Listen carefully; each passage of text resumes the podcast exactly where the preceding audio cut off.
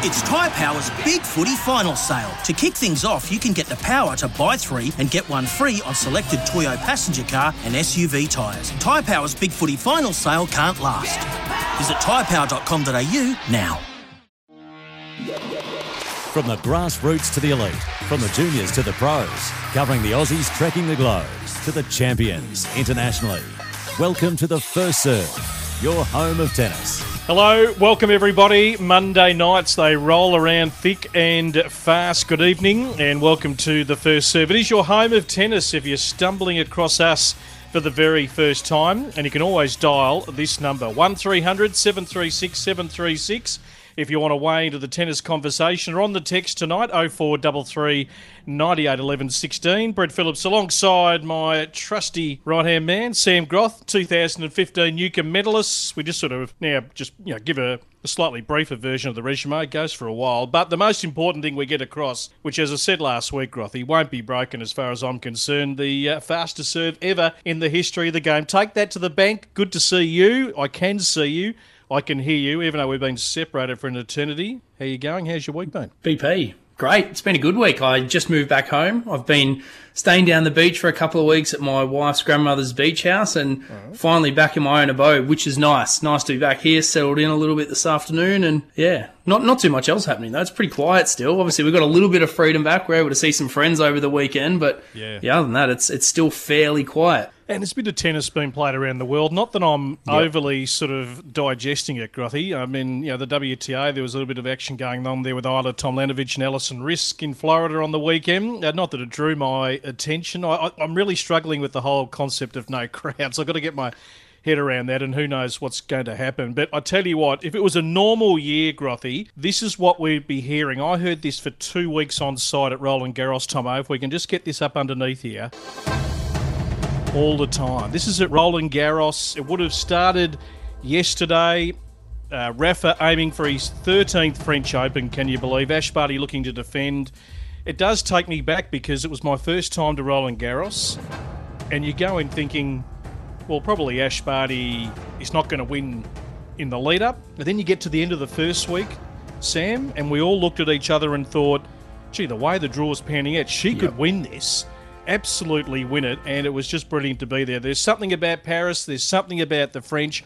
I know the clay hasn't always been kind to you, and plenty of Aussies across the journey, but uh, Paris is an amazing city. Oh, it certainly is. It's an incredible place. I've got great memories. You talk about not liking it there. I love it. I'm last eight club at the French Open. I made semis of the doubles there. I love that place. I got engaged to my beautiful now wife Britt. Yeah. Great memories from that city, BP. Well, I tell you what, I've been going back through a few clips, uh, including this one. Get out of town, mate. You had to bring that up, didn't you? One of- one of the Quickest- great on-court quotes. It was it was the quickest, my quickest ever loss at a Grand Slam. That one. I mean, to be honest, he's done it. Rafa's done that to a lot of people at the French Open. It's not the tournament you want to play him at. No, I, I just want to say now I've watched that match. I don't think the scoreline really uh, gives a true indication because in that highlights package you hit some great shots. Unfortunately, you're just playing the guy who just doesn't get beaten in Paris. No, and it rained. It rained for two days before that match too. The clay was so heavy. I mean, it's a nightmare draw anyway. I was playing terrible coming into the French Open. I hadn't played a clay court lead up event. I draw Rafa, and I tell you, I was onto the grass courts very, very quickly after that. I just would love to pan the crowd after you said "Get out of here, mate," just to see the French reaction. Uh, what we what's, what's he saying? Uh, Why is that big bald guy yelling out something obscene? A bit more of you to come. Uh, stay tuned. French Open tournament director, uh, my man Guy Forget, he's indicated that the uh, Roland Garros Grand Slam may be pushed to the end of September and can spill over into early October. So he's spoken across the weekend. The official quote, and this was on uh, French radio Europe One. I have to thank Europe One because we would not have called Ash Barty's win last year without Europe One, who came to the rescue with some great gear. Uh, the official announcement has not been made yet. It, the French Open, will probably be between the end of September and the beginning of October. France, obviously, in a, better position than what New York is in terms of the coronavirus. We've been working closely with the ATP, the WTA, the ITF to make a global announcement on what the circuit will be like until the end of the year. Many question marks all the stuff that we sort of know. They're not totally putting a ruler through it, but you know, D Day is going to be Sam. You know, in, in around about a couple of weeks in mid June. Well, and the thing with the French Open is they've been the ones that have flipped and flopped and changed. And you know, when Wimbledon came out and wasn't going to play, it's been the French Open picking and choosing dates and moving. I don't know. I think they maybe just need to cut their losses. I know, Just- but the losses are going to be significant, aren't they? Particularly Yes, they will be. more That's so true. than the US Open. Because uh, Well, it's interesting though, and we had a quick conversation about that today about the US Open. Obviously, you know, a lot going on over there. The government now allowing professional athletes back into the country, so there'll be an exemption for for certain athletes across a majority of sports and sports leagues that they're going to run over there. Which you know, it, it makes it look like they're still trying to push, obviously, to get their country up and running, but to get sport back, and obviously. The plans around the US Open are a big part of that. I was just watching the Channel 10 news before jumping in the saddle here tonight. Donald's on the golf course. He's played golf two days in a row, Donald Trump, and the country's out of control. Social distancing long forgotten. Uh, the first day of summer, beaches packed, everyone on top of each other, and Donald's uh, got, not got a care in the world. Yeah, it's an interesting strategy to go to go with when you're the leader of the country, isn't it? To just pack up your clubs. Hey, I love my golf too, but I'm also not leading the United States of America as their president. So Unbelievable. yeah, it's it's an interesting way to go about things. Now, we have learnt earlier today, Sam, that Tennis New Zealand have announced the launch of the New Zealand Premier League to commence on June 3. So, the first professional tennis competition in the Southern Hemisphere since the shutdown of uh, tennis. So, they've got several uh, ATP pros that'll play in that. A few of their juniors actually going to be live on Sky Sport over in New Zealand. I did attempt to contact Tennis Australia today. haven't got a response at this stage. No, I haven't heard anything, but I wouldn't Very be quiet. surprised if they were trying to do something to maybe get some of the players over there involved. Um, you know, we've we know that in the discussions that the government have had, that maybe travel to New Zealand will be one of the first things that gets opened up. But Yep. you know, June three, it, it's incredibly close. I'm not sure I can see it happening. There was word of a, a domestic event supposed to happen last or two weekends ago um, that fell through last moment. So you know whether the players can get over New Zealand and what they'd have to do in terms of quarantining and and all of that. You just wonder whether it is going to be purely a New Zealand event and that we still keep somehow trying to work towards our own event here um, or our own sort of competition at some point. I'm Yeah, sure that's being worked any through. real detail uh, unless you know you, you've got your ear to the ground. Fill us in uh, one 736 or on the text 0433 98 11 16. So Tennis New Zealand getting things underway. We wait what happens here in Australia. But Grothy, we're going to pay a little tribute to an Australian tennis legend tonight, Ashley Cooper, who, as we learned, has passed away in the last few days. Uh, a long illness, 83 years of age. I mean, speaking of Roland Garros being on this week. That was the only Grand Slam he didn't conquer. I mean, a three time semi finalist, 1956, 57, 58, four Grand Slam titles, twice at the Aussie Open in 57 and 58, Wimbledon 58, US Open 58. So he almost did the Rod Laver back in the late 50s. Uh, won four Grand Slam doubles titles, number one in singles and doubles. And he did play in the golden era of Australian men's tennis. Both my parents were country players in Victoria. They were both school teachers. Dad hung a tennis ball from veranda outside the house, and uh, he used to make me swing and hit the ball, and swing and hit it the way he wanted me to do it. So I did that, well, probably every day for 15, 20 minutes. Ashley Cooper, he had one of the biggest serves, you know, for a player in that era. Great backhand. Back in those years, everybody thought that go to the backhand. That's the weaker shot. But this is this is his best shot, his strength. Last few years of my career, I never lost to a left-hander, and uh, they'd direct most of their serves to my, my backhand, and I could hit it down the line or across court. I was happy.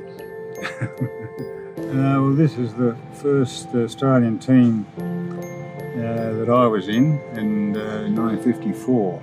My first trip overseas. And it was Roy Emerson, that was his first trip also. and Ashley Cooper and myself were uh, 17 years of age and we were chosen as promising juniors. Orange Boys, we got called. Uh, but it was fantastic for our development. It's me up here, uh, Merv Rose, Harry Hopman, Neale Fraser, Lew Hoad. Good practice partners. Coop was a dyed in the wool trainer and worked hard on his uh, physical strength uh, to be strong. It's an all-Australian men's tennis final at Wimbledon. Neale Fraser against Ashley Cooper. By that stage, you know, I'd had enough experience to know that it, I could I could win them. Ashley Cooper, a legend of Australian tennis. Sam, did you did you meet Ashley across the journey? Yeah, I did meet him. I didn't probably have a lot to do with him. Um, you know, I've had a lot to do with a lot of the guys that he's spoken about. Obviously, Neale Fraser and, and the guys that have sort of been based a little bit more here. But I mean, a, a legend. You talk about what he did in 1958. It's incredible to think that he went that close to winning all four majors in a year. And yeah, it's you, you just listen to the names that obviously are mentioned during that little grab too. What an era yeah. for Australian tennis! Yeah, incredible, uh, incredible dominance, and now these guys are all still really tight too, aren't they? You, you see it at the Australian yeah. Open. In my travels around the world last year, you would have seen on tour they they get together and you know they're. Uh, still really good mates. They were fierce competitors and great mates off the court. This quote from Craig Tiley, the Tennis Australia CEO over the weekend, Ashley was a giant of the game, both as a brilliant player and an astute administrator. He will be greatly missed. His contribution to the sport went far beyond his exploits on the tennis court.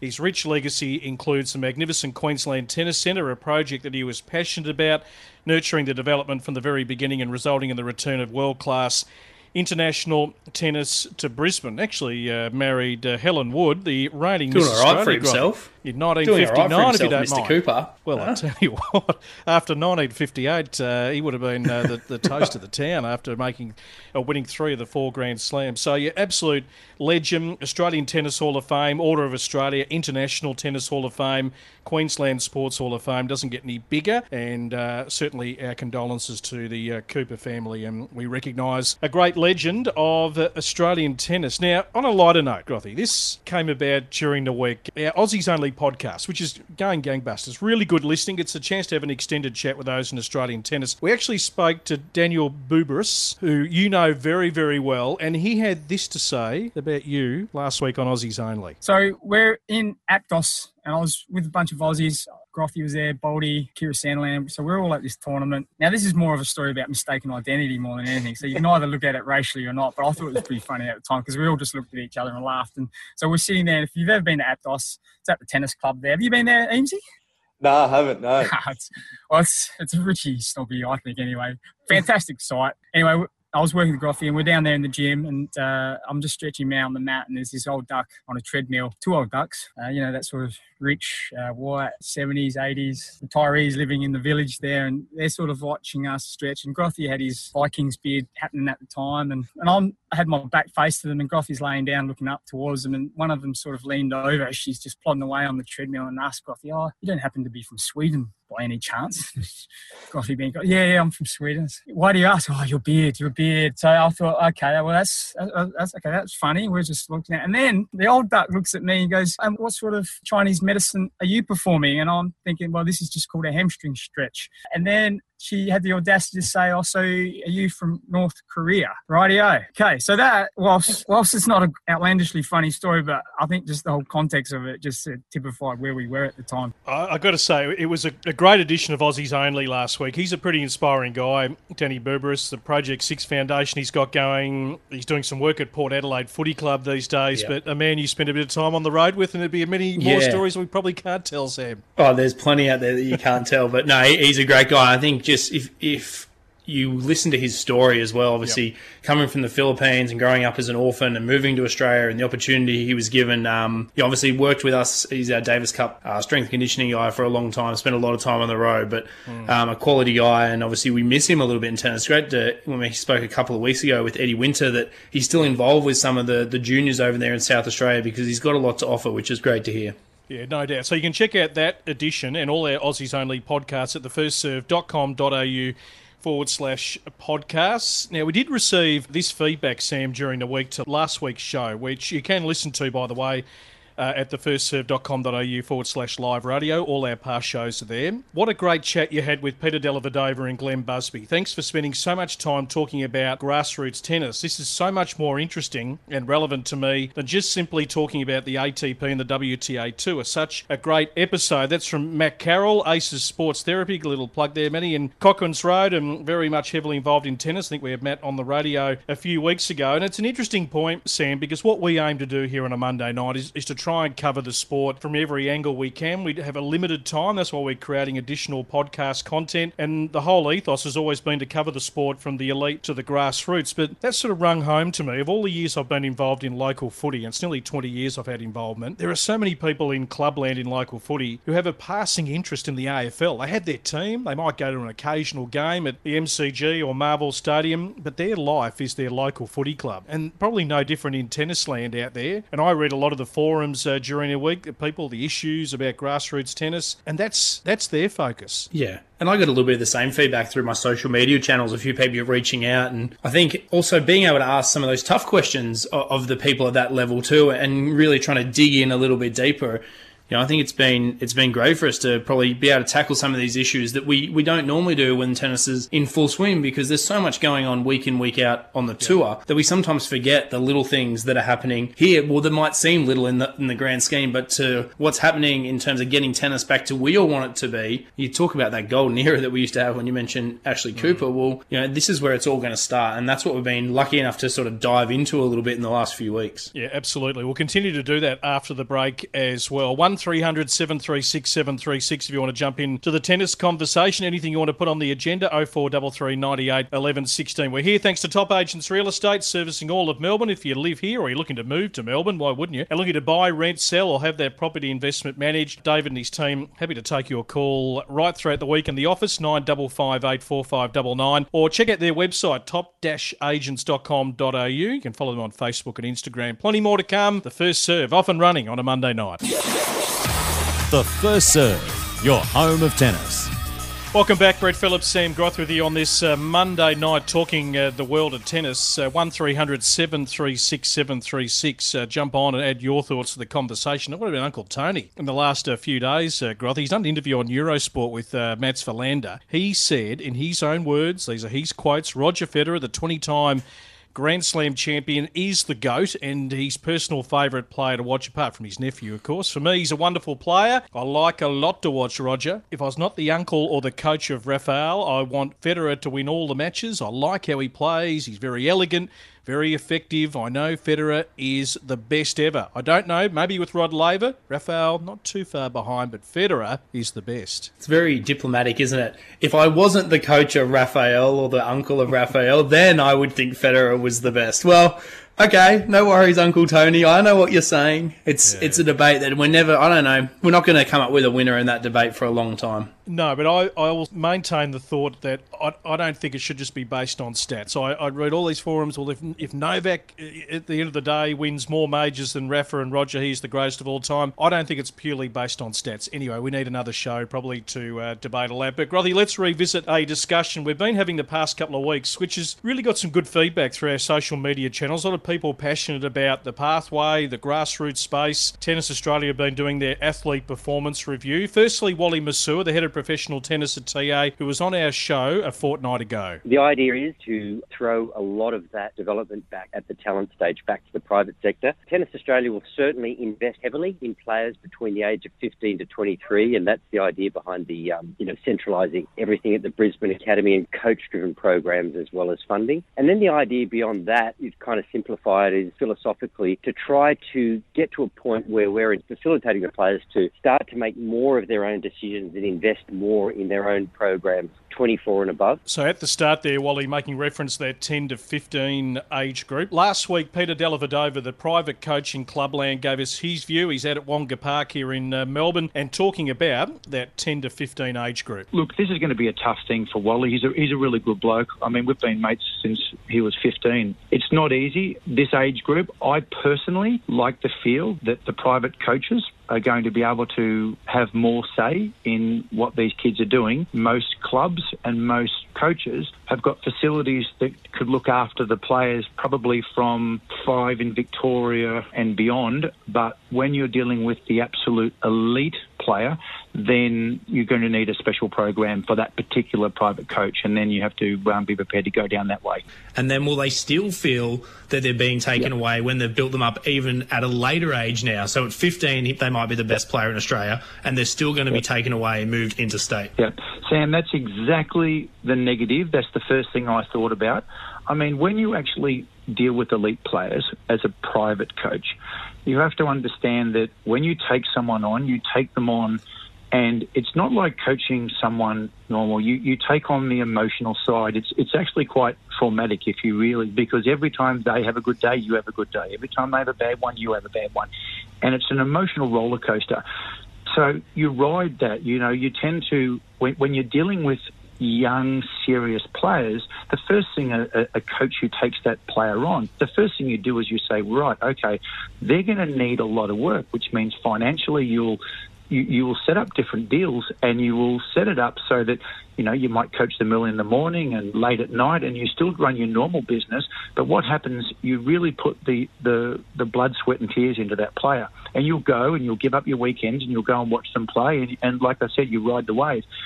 Now if you do that, this is the downside. If you do that from the time they're 10 to 15 and then and then they go to Tennis Australia and up to Brisbane, yeah, there will be a few coaches that would probably feel like, okay, these players have been taken from us. But hopefully there's going to be some sort of plan that enables the, the coach to feel still attached to the player because that is the hardest thing. Yeah, it was a great chat with Peter Dellavedova last week. We also spoke to uh, Glenn Busby, two private coaches. We wanted to, Grothy, tonight get a, a, parent perspective who also doubles as a coach as well. So seeing it from both sides. Uh, Fiona Vanstone, who leads the coaching setup out at Strathmore Tennis Club here in Melbourne. She's also a parent to 12 year old Charlotte, who's showing a lot of promise. In fact, is uh, coached by Mark Safoulis, our high performance coaching voice and hosting of our Crunching the Numbers uh, podcast.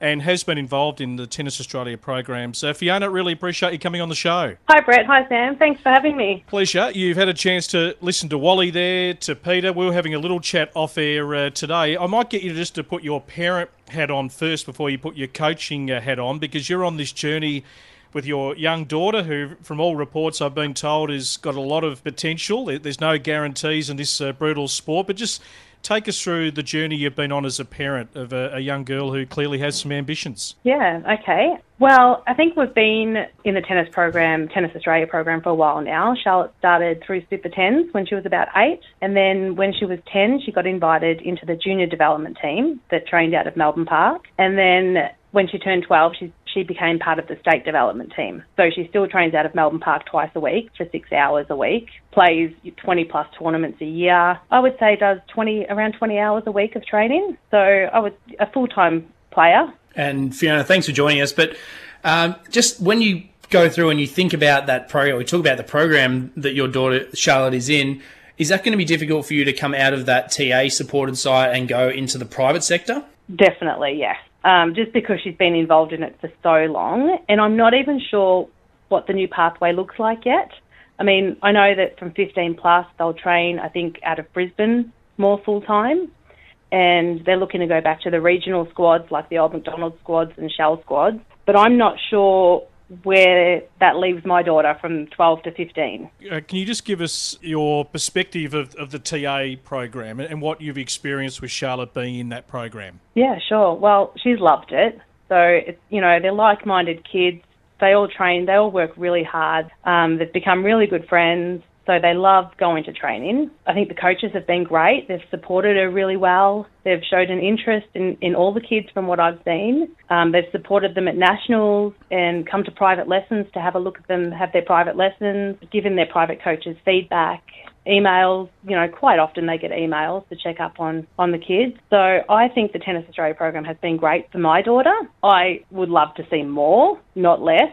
So I don't know which way it's going to go because I think if if Charlotte loses those two squads a week, we're going to have to find alternative ways of training. And I just don't think the private sector is going to do it because private coaches are no. already so busy. And if I called my coach and said, I would like three privates a week now, he's not going to be able to fit it in. And you can reflect on this if you think it's similar, Fiona. For these coaches that are going to take these elite kids on uh, in the private sector, it's going to have to almost be a passion project for them. They're not going to be able to charge full rate, I don't think. They're going to have to invest time. Just listening back to Peter speak in that grab there, BP as well, the time it takes to go out and watch a kid play tournaments on weekend and you know invest and look at how they can improve. And then my other question is, know, as someone who is a coach and juggles that coach parent relationship, how many of these private facilities actually have everything there. So access to gym or strength and conditioning and the things that the players do get as a part of the Tennis Australia program now. How many of these facilities are actually going to be able to accommodate a player that's looking to reach that top level and, and, then join, I guess, the national program from 15 years of age? Yeah, well, I mean, I don't think they, they do have the facilities to do it. I mean, we work with Tennis Australia, Kooyong, Maribyrnong, you know, hitting partners, match play. I get on court with her. I mean, it takes a whole team. It can't really be done in one. I don't think it can be done in one club with a private coach. Yeah, I mean that's that's sort of the feeling I'm starting to get. Obviously, there's going to be different environments, and you've obviously brought Mark Safoulis on, BP. We know him really, really well, obviously, on the program, as you've mentioned. And I guess it leads me probably to my next question, Fiona, is eh, how do you balance that being a tennis coach and being a parent role as well? Have you, uh, I know you just mentioned you do get on court with your daughter, which you know, I think is great because you're able to get out and hit, but how do you juggle that parent coach relationship and who normally wins in that conflict for you internally? uh, no one wins. we argue a lot, so that's why I've had to, you know, employ private coaches for Charlotte because it just doesn't work with me. We just butt heads all the time. So yeah, I've I've, I've had to go outside. I'll, I'll get on court with her sometimes, but mostly it's her her team, like you know, at Tennis Australia and Maribyrnong and her private coaches. She has to, yeah, we just work around that. Fiona, what, what's the, the biggest challenge of being a parent of a, a, young boy or girl who's got a lot of promise and is going to start to move through these pathway programs? I mean, you know, a lot of people have said to me privately, unless you've got some bucks and you've got some dollars, this is just so hard. Uh, I mean, Tennis Australia yeah. will give funding to a degree, but can you just take us behind the scenes of just the challenges from a, parent's perspective? Yeah, I think financially that's probably the biggest challenge. Private lessons are very expensive to start with. Travel, like we've already, we haven't gone overseas yet. We've gone interstate to almost all the states in Australia. So, you know, hotels, tournaments, all of those expenses add up. I'm not sure how we'd afford travelling overseas for her to play. She's only young still, but eventually you have to do that. I'm not sure there's a lot of parents that can afford to provide that to their kids. And then you see a lot of kids already training in academies full time, which, you know, can be like $100,000 a year. I think this has been the problem a little bit here in Australia, BP, is because we are so isolated, and obviously it's something we've touched on about this and I know we're going to go into it again, but this whole domestic competition and where's our pathway come in? And okay, we're talking about a 12 year old right now, so not quite at the level that we've been speaking about, but how do we facilitate more people being able to play tennis and make a living in this country and make it more accessible? Um, you know, I can walk 500 meters down here to my local football field, pull on a pair of footy boots, and, mm. and that's my fees for the year. You know, maybe I buy my jersey and my, my shorts. Where tennis, it's weeks and weeks and weeks, even as a junior player, weekends away. You're probably spending 20, I mean, you can probably tell us how many, Fiona, but 20 weekends away playing tournaments. You're going interstate. It's that whole debate again about how do we create tennis more accessible here as well. Yeah, well, I think Charlotte played 27 tournaments last year. A lot of them were interstate, and then we had to go to Perth for nationals, and there was Bruce Cup and, and um, all of that. So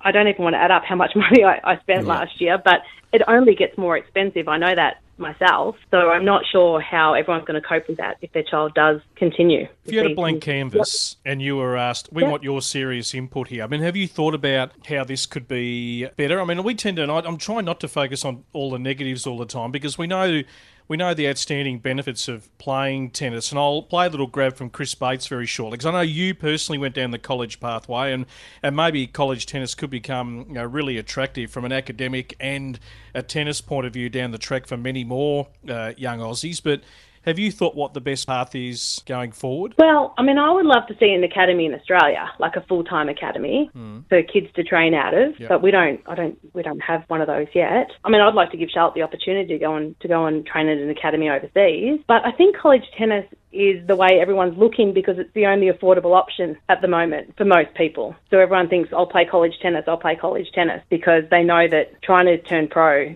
is just too expensive. Yeah, I'm not sure an academy here in Australia is feasible. We, I just don't think we have the population to do and the competition to bring a full time academy. I think that's where it's fallen back on Tennis Australia quite a lot to try to create that environment. That's what they've tried to do with their national academies mm. over the last period of time. I, I, can speak from the college system because my wife played Division One college tennis.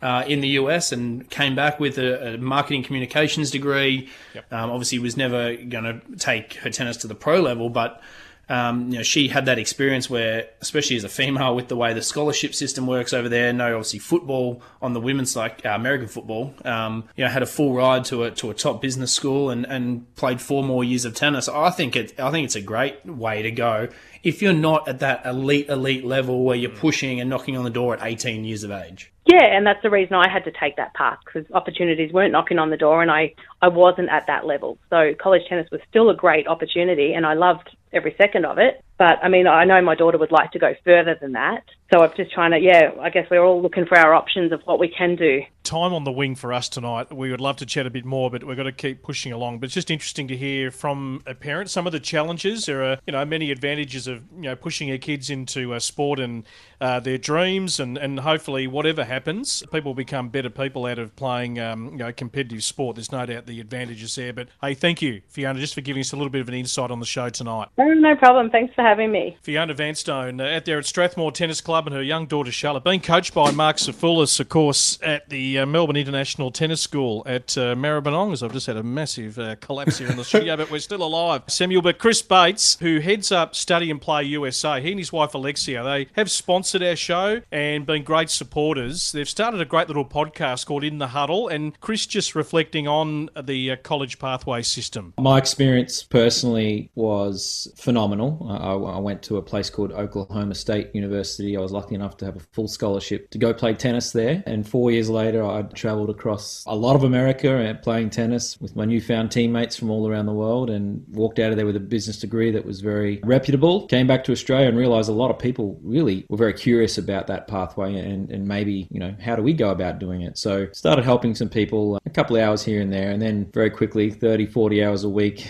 of my time I was giving to, to help people get on the right track. In hindsight, the best four years of my life, really, in terms of growth and development for me as a person. The four years for me really shaped me because I was able to grow up, I guess, on the other side of the world whilst playing the sport I loved. It helped me realize that I was a very good tennis player, but probably not quite good enough to, to go professionally, which I originally wanted to do. It helped me realize I was actually a pretty good student after all, which I, I probably didn't view myself as a good student prior to college. America has a way of helping people find, I guess, themselves and finding, you know, what they're good at. And for me, you know, my academic achievements over there probably in the end surpassed my tennis achievements in my eyes. But then again, there were plenty of hurdles for me as well, and I was able to sort of overcome homesickness bouts and a surgery here and there, and all the things that happen for you know for a lot of athletes uh, whilst living away from home. So all those types of things held me in good stead. There was such amazing support for me over there, and look, it's getting close to 20 years ago since I finished, and I still call Oklahoma my second home, which which is probably testament to you know the positive experience that I had. Yeah, it's a really interesting chat. That's just a little brief excerpt, and we'll uh, we'll actually chat to Chris on our show in the coming weeks because we'll look into that college pathway system in a bit more depth. But uh, obviously, some massive advantages. We're going to take a break. We're going to come back a bit to get through the first serve, your home of tennis. The first serve, your home of tennis. Welcome back to the First Serve Monday nights. Great to have you with us. Check out our website, thefirstserve.com.au. Plenty of news, uh, podcasts, Aussies only, crunching the numbers, uh, going very nicely. Some great content you can listen to at your own leisure. Now, we did put up, Grothy, on our socials a couple of weeks ago. We would love to know your thoughts on tennis having a beefed up domestic competition here in Australia. Not just a short term substitute during COVID 19, but a long term solution to generate more interest outside of January and to give more players a chance to actually build a pro career from home. So I have collated some of the responses. Uh, Matty Keenan, uh, one of the most revered cycling commentators in the world, listens to our show all the time, uh, loves his tennis. He said the John Millman state v state concept fantastic, which he believes is certainly sustainable post COVID 19, particularly as a development pathway for players outside the top 100 and gives the sport a team aspect to promote. You'd, you'd love to see that. If they can find a spot in the calendar to become Yeah. an annual thing, it'd be great. Well, I think, and I think the big thing is as well because you're trying to promote the lesser players, but if you can bring the likes of Lleyton Hewitt and Sam Stosur and and the big names of, of tennis past as well, Pat Rafter, if you can bring these guys in that maybe gets people watching that might not watch a Chris O'Connell. For example, then all of a sudden they will watch Chris because he's playing doubles with Pat Rafter, hypothetically. Yeah, and that is very similar. That's what the whole ATP Cup was. We knew who the A-list stars were. Then there were Yeah. the no-names, but you were going there to the event to watch those A-list stars. And here's such and such from Moldova or Bulgaria, and it actually put those those guys, you know, right into the the headlines. Yeah, and like anything, if they were to go with a competition, we're talking about wanting to, to bring the opportunity to promote tennis and the players further hmm. within this country. It's not going to be a one off fix. So the first time you do it, people might watch, but it's not going to fix it. It has to be a repeated thing where every year people look forward to this four week period. Maybe it's a month long event that's played, you know, they play a home and away, you know, the, the big states all do, or, or something like Each state gets the opportunity to host their tie or I think I think it has to be something with with a long term view as well. And I love that he mentions being post COVID because I think if they're going to do it, it has to be with that view. No doubt. Steve from Ace Tennis Previews, it's going to be left to a few people to really pioneer and publicise this competition or it'll find itself lost in the noise a bit. So always appreciate Steve's views, passionate tennis uh, fan and supporter of us on the first serve. Mark McGowan, who now works at afl.com.au, Mark, who for a long time uh, had his own uh, website and was really following that lower levels of tennis. Would love to see more thought and effort into trying to add an ATP and or a WTA event in Australia during maybe the post US Open Asian swing period. I mean, we would definitely love to see more tennis. That the calendar's the biggest talking point, Sam. Do you Yeah. do you think we could get to a stage where we, would, we could add another element apart from January? They used to. They used to have an event. I think the Australian indoors or the New South Wales indoors was played, I think, in the second half of the season. So it has happened in Australia previously. I've heard Todd Woodbridge speak to me about that event. I've heard Jason Stoltenberg do the same. So it has happened previously. I know the calendar's so full though now, and the ATP's been very strict with how they've constructed the movement through certain geographical zones throughout the year, and they don't like to just throw a one-off event somewhere. Now I know they try to link it to Asia, but yeah, I mean. It, it has happened before, so whether we would ever see it again, who knows? But again, it doesn't help that lower echelon of player does it? It still just promotes the very, very top. Yes, it gets tennis on our radar again, but it doesn't necessarily help the players coming through. Uh, Todd Scowler would be great to have a domestic league similar to the German league, but it's not feasible in a country as big as Australia. There needs to be more futures and challenges here, possibly in the month after the Aussie Open and then after the US Open during the Asian swing. Possibly the only way would be to take the existing state league model and take it to more regional bases. Currently, not enough fan engagement. For instance, six teams in Victoria, a Melbourne team, try to get a carnival feel for each tie. Or you have an Aussie tour similar to what they do in golf, BP, like we've discussed many times on this show now. We have. Todd, thank you for your contribution. It's all in the mixing pot. By the time we get to the end of all this, we're going to solve the whole uh, tennis calendar, Sam and I. Or, Uh, or we're going to have Q- completely messed it up. CCQ, brilliant idea. We have some great facilities, top notch training facilities for coaches and physios, officials. We can use all of them for most of the year if it moves around. Make this into a proper tennis nation as well as a social tennis nation, especially the youth. Uh, Pauline uh, Shields, who listens to our show, yes, homegrown talent. Not everyone wants to travel to play. Think of the uh, the hours saved.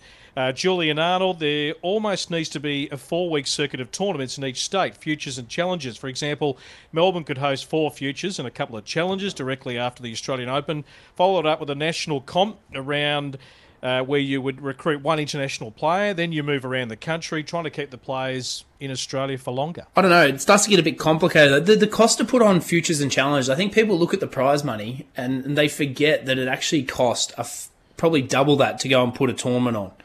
And this is where the question is going to come up about how does Tennis Australia support players? Do they go and put more events on domestically, or do they fund the players to go travelling overseas? It's always the debate, hmm. and there's always those questions amongst the playing group as well as to what they would prefer. Yeah, plenty on the table. We're going to slip in a break. We'll come back with some more responses from you out there contributing to the first serve tonight.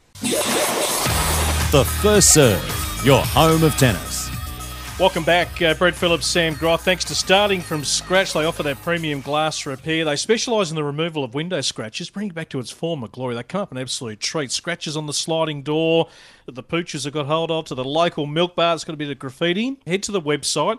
Good service, I guarantee you. Starting from tennis.com.au. In regard to a domestic league set up in Australia, a couple more responses got. The Andrew Nichols, who listens to our show weekly, it would rely on nationally recognised players being involved in TV coverage. World Team Tennis already has a viable concept. When Kerry Packer got World Series cricket going, cricket was at its lowest point nationally. He was a wealthy, business savvy entrepreneur who made it happen. We just need someone like that or TA to step up. We need a ballot style franchise system. TA would not even have to invest too much money, as the return would be very close to the investment up front. Yeah, and oh, we were just having a bit of a chat there off air, and the more we speak about things, I mean, the more we need, I think, to get something up and running domestically. I think we need the best players to be involved and work out how that happens. I think maybe you've got to do it. I don't know, leading into the Australian Open? Do you do it in November, December? And if there was a league that wasn't that was run during the time where there was no AFL or no NRL, and obviously plenty of listeners to this station love their footy. But if there was a tennis season that was broadcast that had the best Aussie players as well as the up and comers playing in a time that the footy wasn't on, would people engage in it and watch? I mean, we love our sport in this country. I think they would. Yep, no doubt. And it had the buy-in from some of our best, and then uh, the rest underneath really get promoted well. We find out more about him. As Wally Masur said on the show two weeks ago, the world number 110, the world number 200 for that matter, is a damn fine tennis player. Andrew Kirk seems like each major world region could have its own sort of tour at part of the year if it were packaged and actually uh, sold properly. And bounce tennis coaching would give the lower ranked players an opportunity to compete at a higher level, give them the chance to develop their skills in a competitive setting. Match play, always good for developing players. Grothy, we've run out of time. Good to see you, my friend. You go and uh, chef something up on a Monday night and good weather this week. Good week to hit the links for me. I think. I'll. Uh... Thank you very much. Uh, we're done. We'll talk to you next week, six o'clock. Thanks to 100words.com.au.